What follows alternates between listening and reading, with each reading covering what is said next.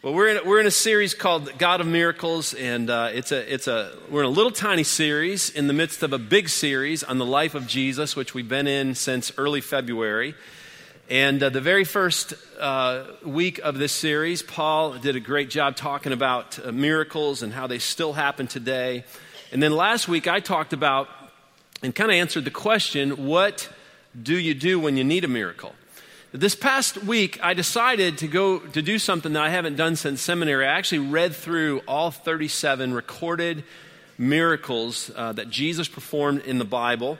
Um, and uh, it, was, it was actually a lot of fun to do that. But the, the Apostle John, just in case you're wondering if Jesus did more, he actually tells us at the very end of the book of John that Jesus did so many more things that we could never, we would not have enough volumes in the world to, to record all that he did. But as, as it relates to miracles, we only have 37 uh, recorded miracles of Jesus uh, in the New Testament. Some of the miracles have to do with Jesus displaying his power so that his followers would actually believe that he was the Son of God. The very first one he did was the, turning the water into wine, and that's what that was all about. The second, um, a lot of the miracles were, were simply just acts of compassion. Jesus uh, looked at a, at a woman who, who, lost her son, and, and he, she, he brought her, the son back to life because he just had compassion on her. But many of the miracles involved the faith of the people in the story. There, there, were so many moments where Jesus just said, Because of your faith, you've been healed. Because of your faith, this unclean spirit has been uh, cast out of, of whoever. Um, sometimes it was the faith of the person involved. Sometimes it like when the, uh, the friends lowered their, their, their friend down in, in, in front of Jesus. A guy was paralyzed on a mat. Jesus said it was because of the friends, their faith, that, that this man was healed. However, as you read all these miracles, here's what you need to know. A miracle is never about the amount of faith that a person had, it was always about who their faith was in. It's never about the amount of faith they had, it was always about who their faith was in. Their faith was in a person, that person was Jesus. Now, so many of you here today, you need a miracle. But maybe you've heard someone say in, in your past that you know, honestly, it's all about how much faith you have. And maybe you're wondering here today if, if you'll ever be able to, to have that miracle because you're not quite sure if you're ever going to have that much faith. Maybe someone has, has guilted you by telling you that, that you don't have enough faith, or, or maybe you've heard a pastor saying, you know, if you just had enough faith, then God would give you whatever you asked for. You know, I've actually heard people, pastors say that if you, you know, if you just had enough faith, that, that you would be healed of anything. The reason you're not healed is because you don't have enough faith. Or, you know, maybe God will give you that bigger car, that newer car, that bigger house if you just had more faith. Or, or the reason that you don't have enough money is that you don't have enough faith. Listen, that's called prosperity theology, and that is bad theology. Okay? I just want you to know that. Matter of fact, I keep this little statement in mind when, when I'm preaching about faith, and here's what it says If your inspirational faith statement cannot be true for Christians in a third world country or in a place where Christians are being persecuted or if it can, could not have been preached to the Old Testament prophets, then it cannot be theologically true. Okay? And I'm going to say that again because there's, listen, there, there's a lot of, of, of, preachers who, they don't mean it, but they say things that, that just can't be true. A lot of guys on TV, they do mean it, and they, and they, it, it's just not good theology. And so here it is. If your inspirational faith statement cannot be true for Christians in a third world country or in a place where Christians are being persecuted or for the Old Testament prophets, then it cannot be theologically true. So it's important that we realize that it's not about how much faith you have, it's about who your faith is in. And when your faith is truly in Jesus, that means you can trust Him with anything. You can trust Him with you know, that moment where you need a miracle. You can trust Him if, if, you know, if you need healing. You can trust Him when things are not working out in a marriage. You can trust Him when you're a, you're a young adult, when maybe your future is not, you know, panning out the way that you had planned. You can trust Him when you're a student. When, when your faith is clearly in Jesus, you can trust Him with whatever happens, with whatever the outcome may be. Now, maybe one of the most amazing moments of faith that has ever been recorded in the Bible involved a man that actually walked on water. In Matthew chapter 14, we, we read that, that Jesus and his disciples have been hanging out with a bunch of hungry people by the Sea of Galilee. And Jesus decides he wants to feed them. So, in a very miraculous way, he takes five loaves of bread and two fish and supernaturally multiplies them. And he feeds, the Bible says he feeds 5,000 men. Well, we know that there were women and, and, and children there as well. So, it's actually possible that Jesus fed 10 to 15,000 people with just those five loaves and those two fish. And um, he fed them till they couldn't eat anymore.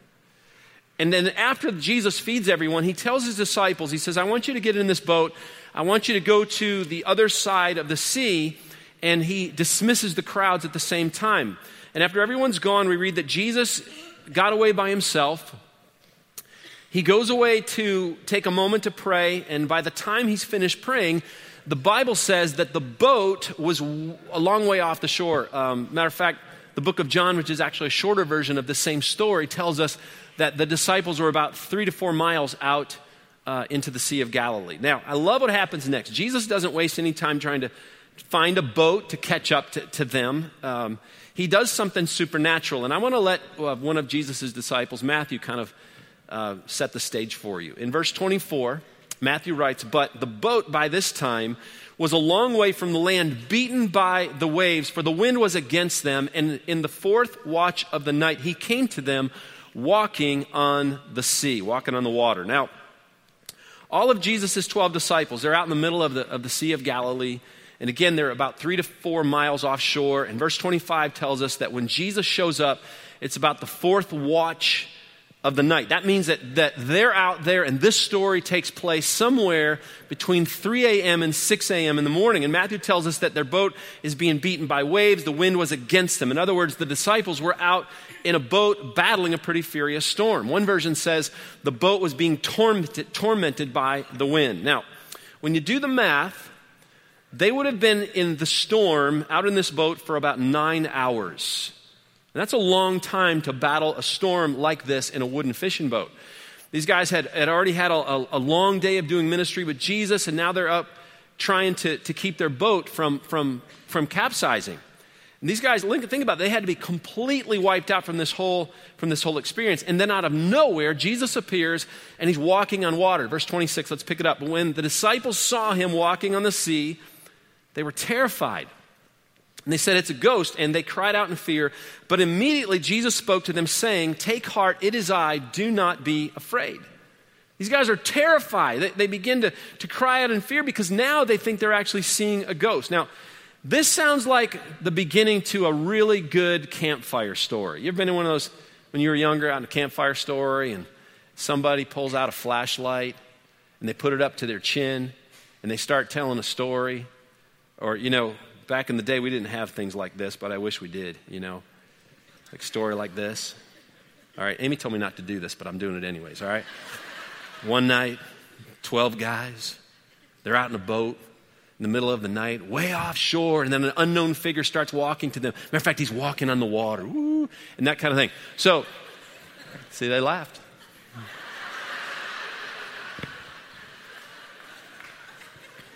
I do love you, though and you're cute this morning. This, nah, this, this is one of those. I'm going to be in trouble for this whole thing, by the way. I just want you to know that. So, but this is some kind of like a Blair Witch paranormal, uh, paranormal activity. I mean, no, no wonder. You think about the disciples, they, they honestly thought Jesus was a ghost. And, and as these guys are losing their minds, I love how Jesus responds to them. He tells them three things. He says, Guys, take heart. Simply be courageous. And then he announces who he is. He says, I am. It is I. In the Greek language, it just simply means I am. Remember when Moses was going across the burning bush, coming across that? How did Yahweh identify himself? He said, I am. And Jesus, he wanted them to know that it was him.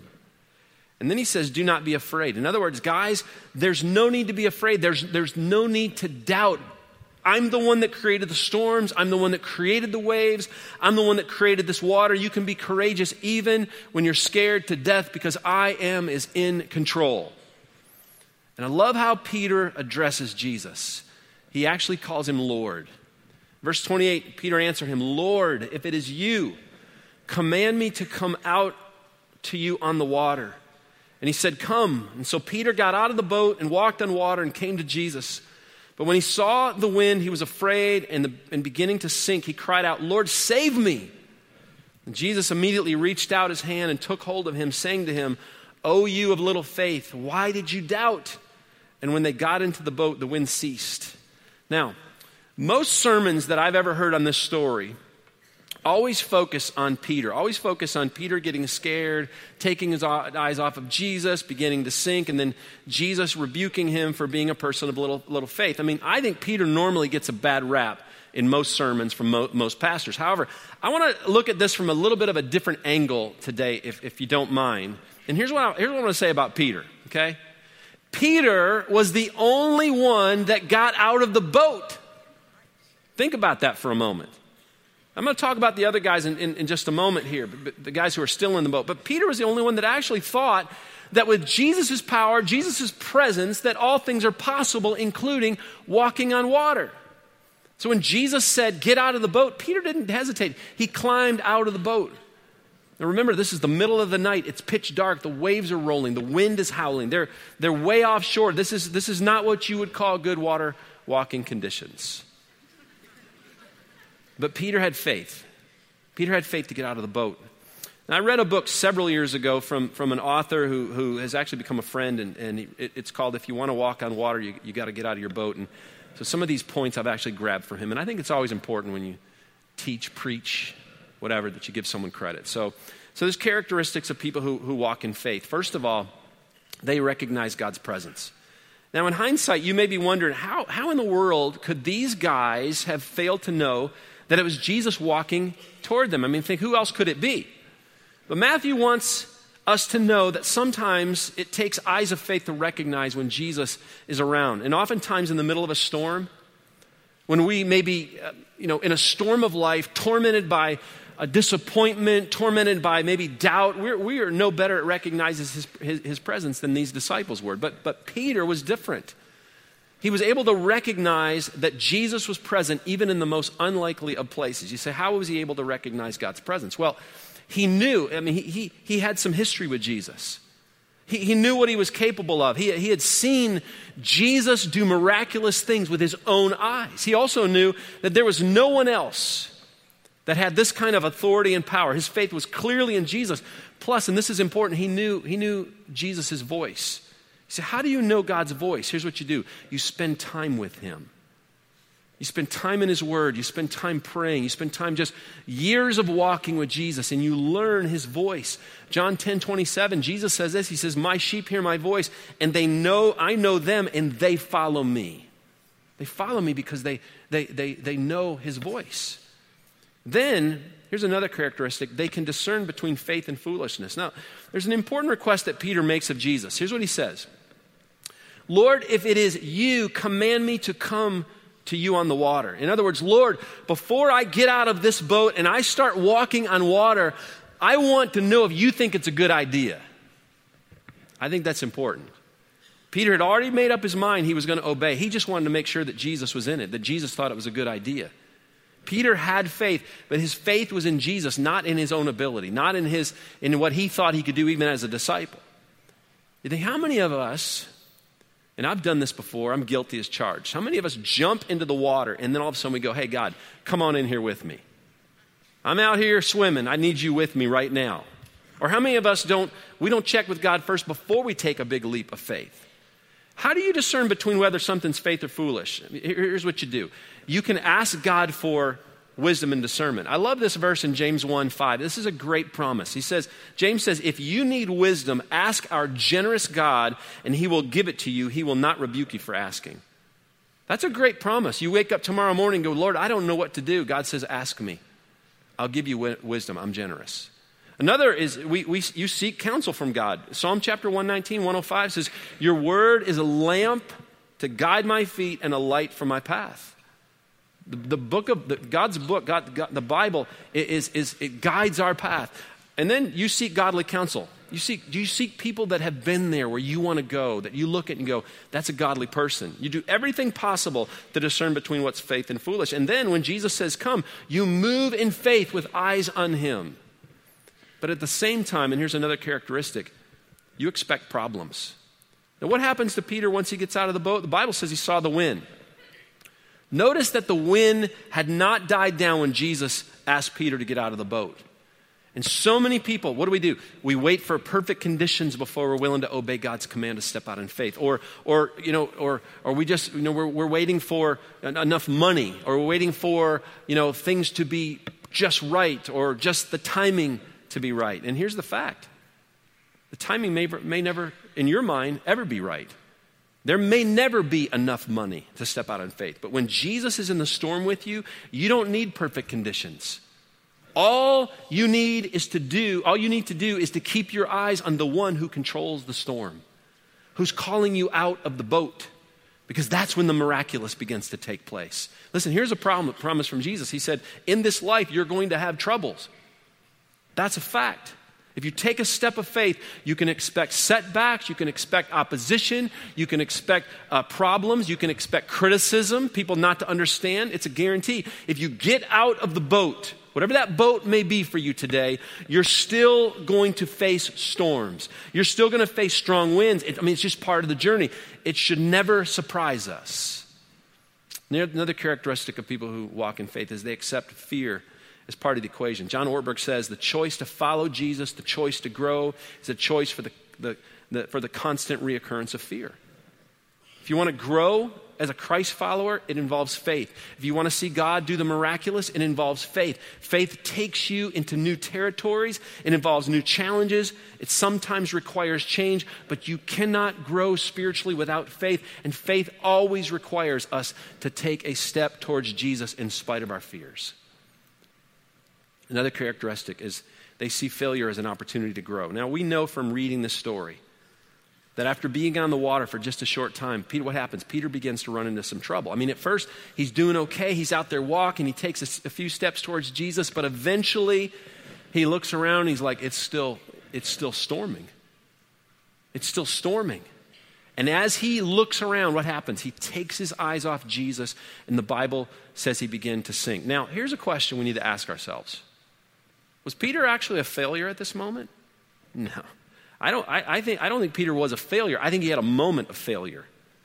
But he was the one that had courage to get out of the boat. And just think for a moment of how much his faith increased just by taking a few steps as he got out there. I mean, he actually walked on water. See, the bigger failure in this story would have been to have missed the miracle, to have missed the opportunity to actually walk on water with Jesus. And honestly, I talk to so many people who tell me they need a miracle, but when it comes to taking a step of faith, they just can't do it. They just get stuck. They, they even know before, uh, before I even tell them what to do. They know what step they need to take, but way too often what happens? They pull back for whatever reason and they actually miss the potential miracle. And I think there's a lot of reasons why we're like that. There's, there's reasons why we're reluctant to, to walk in faith, to step out in faith, and, and to actually get out of our boat. And I want to look at those. And I think the first one is just that our boat represents comfort and security. Now, I want to make another point that I think oftentimes gets overlooked in the story. Listen, there were 11 guys that stayed in the boat. Now, why did they stay in the boat? Well, it was safe in the boat. The, mo- the boat meant security from the rough conditions, the boat provided comfort. I mean, why get out of this perfectly good boat in the midst of a storm? It was comfortable there. It was, they, they were scared to get out, when, even though Jesus was saying, Come on. These guys, I want to say this, these guys were boat potatoes, all right? They, they weren't about to risk the comfort and security of the boat to do something that seemed crazy, even though Jesus was physically standing right in front of them. Now, how many people could put themselves in the category of boat potato for a moment? I know it sounds funny, but think about this for a moment. God has given all of us, all his children, spiritual gifts. But how many of those folks are actually using them? Well, statistically, about 20%. I mean, God has put, maybe He's put a dream in your heart, a mission to live out, a purpose to fulfill, but how many of us are tr- that mission that God's created us for, that purpose that, that God has for our lives? You say, why not? Because it feels more comfortable and secure to stay in the boat, because the conditions seems safer. And besides, it's lonely out there. I mean, it's lonely out there when it feels like you're the only one out there on the water. How many of you know what the best selling chair in America is right now? It's a La-Z-Boy, right? It's a La-Z-Boy. No, notice that that chair is not called the risky boy or the worker boy. That, that chair is called the La-Z-Boy. Why? Because, I mean, we like to immerse ourselves in comfort, but yet I have this picture I have this picture in my mind of a middle aged man who spends his nights sitting in a La-Z-Boy recliner in front of a TV screen. He used to be full of great dreams and big plans and how he was going to make his mark in the world, but he's traded it all in for security and comfort. He sacrificed his dreams for a La-Z-Boy and a TV screen. Author Greg Levoy calls this kind of living the common cold of the soul, and he writes this. He says, to, pat, to sinful patterns of behavior that never get confronted and changed, abilities and gifts that never get cultivated and deployed until weeks become months and months turn into years. And one day you're looking back on life, on a life of deep, intimate, gut wrenching, honest conversations you never had. Great, bold prayers you never prayed, exhilarating risks you never took, sacrificial gifts you never offered, lives you never touched and you're sitting in a recliner with a shriveled soul and forgotten dreams, and you realize there was a world of desperate need and a great God calling you to be part of something bigger than yourself. You could see the person you could have become, but you did not. You never followed your calling, you never got out of the boat. It's pretty sobering, isn't it? Sobering. Another reason why we're reluctant, and I've already mentioned this, but I think it deserves a deeper look because it's a big issue, is just simply fear. We fear failure. We fear looking foolish to others. We fear embarrassment. We fear criticism. We think, what are all these people going to think about what I'm about to do? How many moments, but think about how many moments are, are we reluctant to trust God and take a step of bold faith because we're concerned about the opinions of others? One of my favorite quotes, and, I, and I'm just going to be honest, I read this a few times a year, is from Theodore Roosevelt. And he says it's not the critic who counts, not the man who points out how strong, how strong, how the strong stumbles, or where the doer of deeds could have done better. The critic belongs to the man who is actually in the arena, who at best knows in the end triumph of great achievement, and who at the worst, if he fails, at least fails while daring greatly, so that in his place will never be with those cold, timid souls who know neither victory or defeat. You know, when I think of that, I think of Moses. I think you think of a guy who risked and dared greatly in the Bible. Moses was asked by God to lead the children of Israel out of Egypt. And you think about all the reasons that he could, could have said no to that. I mean, he had a Red Sea in front of him. I mean, how's that going to happen? How's he going to get through this giant ocean of water? I mean, he had, there's a powerful army, the Egyptian army, that that's chasing after him. He had a speech problem. He had a, a, criminal record. He had actually killed another Egyptian. Pharaoh wanted him dead. He had, he had to go into hiding for 40 years. And when God called him to lead the children of Israel, he was actually 80 years old. He had every reason to be afraid, to say no to God. And yet Hebrews 11 27 tells us what happens. It was by faith that Moses left the land of Egypt. He was not afraid of the king. Moses kept right on going, and I love this because he kept his eyes on the one who is what? Invisible. Moses would have listened to his fears, if, if he would have listened to his insecurities, if he would have listened to all of the reasons why he should not have been the leader, he would have missed out on one of the most amazing set of miracles known to mankind. He would have missed the parting of the Red Sea. He would have missed watching God provide for the Israelites with manna coming down from heaven. He, and he would have missed the experience of God giving him the actual tablets of stone, the actual Ten Commandments. But he kept on going because he kept his eyes on the one who is invisible. He kept his eyes on Jesus. It was not about the amount of faith that Moses had, but it was about his, who his faith was in. It was in the invisible. Fear is a faith killer. Fear is a faith killer. Another reason that we're so reluctant sometimes to step out on faith, to actually walk in faith, to trust Jesus, to live out what God's called us to live, is, is just simply doubt. And I think this is probably maybe the biggest reason why people are reluctant in their faith. We just simply doubt that God can do what he says he can do. How many people, oh, how much look, we, we, we look in this book and we see miracle after miracle after miracle, or, or people will hear stories of how God did miracles in other people's lives, but they don't actually believe that God has not only the ability or the desire to do that same thing in their lives. And so they don't get out of the boat. And as a result, they never get a chance to see what could have been. You know, 21 years ago, this month, Amy and I were, were working at a great church in a great city with a great bunch of students. I mean, several of our students are actually in this service right now. Paul and Angela, Brittany Walters, she's in Todd Hampton. And God just eventually, he just, we were unsettled, and, and God called us to get out of that boat and, and move here to plant this church.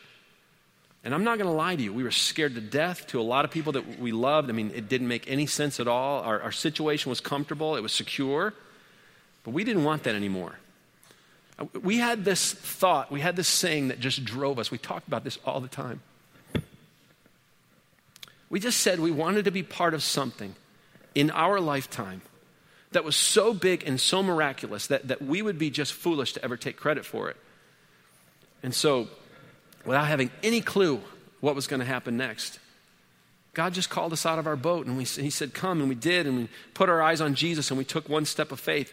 And as I said earlier, the storm doesn't necessarily stop when you get out of the boat. There's still a lot of fear. There was a lot of criticism. There there's still a lot of insecurities, many moments of doubt. But had we listened to any of those inner and outside voices, we would have missed out on the miracle of this church. We would have missed out on all seeing all the life change. We would have missed out on watching Jesus put marriages back together, pulling students out of bad, sinful situations. We would have missed out on the rush camps and the surge camps. We would have missed out on all the new church plants that God has allowed us to be part of. We've been missed out on watching so many of our young adults and students go into full time ministry. So many are serving in the mission field or, or serving as pastors today. We would have missed out on, on this amazing journeys we've been in in places like Burkina Faso, Africa, and Cuba, and Nicaragua, and, and Guatemala, and places like we've been in the past, like Jamaica. We would have missed out on Hope for Christmas and community makeover and, and just so many other wonderful things. But more than anything, had Amy and I listened to all of our doubts and fears, and there were so many, and all of our critics, and the 10 million reasons why this was a bad idea, we would have missed out on you. Because you guys, honestly, you're the greatest miracles in this whole story for us. And so many of you are going to miss out on what God has for you because your doubts, you're giving into your doubts, you're giving into your fears. You're giving into all the reasons why you should stay in the boat, and yet God, Jesus is out in the water and He's saying, Come on, let's go. These are not just stories of what I could do, these are stories of what I can do, and I'm able to do, and I'm willing to do, infinitely more than you could ever ask or dream. So, why should we walk in faith and get out of our boat? Because faith leads to spiritual growth. Every time any of us take a step of faith, we grow. Every time our, our faith is tested, we have an opportunity to grow. We become stronger and stronger in the Lord. I love, John Ortberg says, he says, never try to have more faith, just get to know God better. And because God is faithful, the better you know Him, the more you'll trust Him. That's it. It's not about how much faith you have, it's about who your faith is in. Faith will always lead you to spiritual growth. Also, faith will lead you to spiritual rewards. Hebrews chapter 11, 6, the writer of Hebrews says, So you see, it is impossible to please God without faith. Anyone who wants to come to him must believe that there is a God and that he rewards those who sincerely seek him. You say, How does God reward us? Do I get a bigger car, better car out there? Do I get another, another house? What, what does that look like? No. God does better. He gives us peace in the midst of troubles. He give us, gives us confidence when our lives are shaken. He gives us endurance when we feel weak. He, he, he, he, gives us the power to keep going when we're, when we're about to quit on something important, to walk out on, on something that could have big impact. No, no, he, he gives us assurance of salvation and a future in heaven. And sometimes we get to be part of the miraculous. Sometimes we get to, to see things and experience things that can only be explained by the supernatural.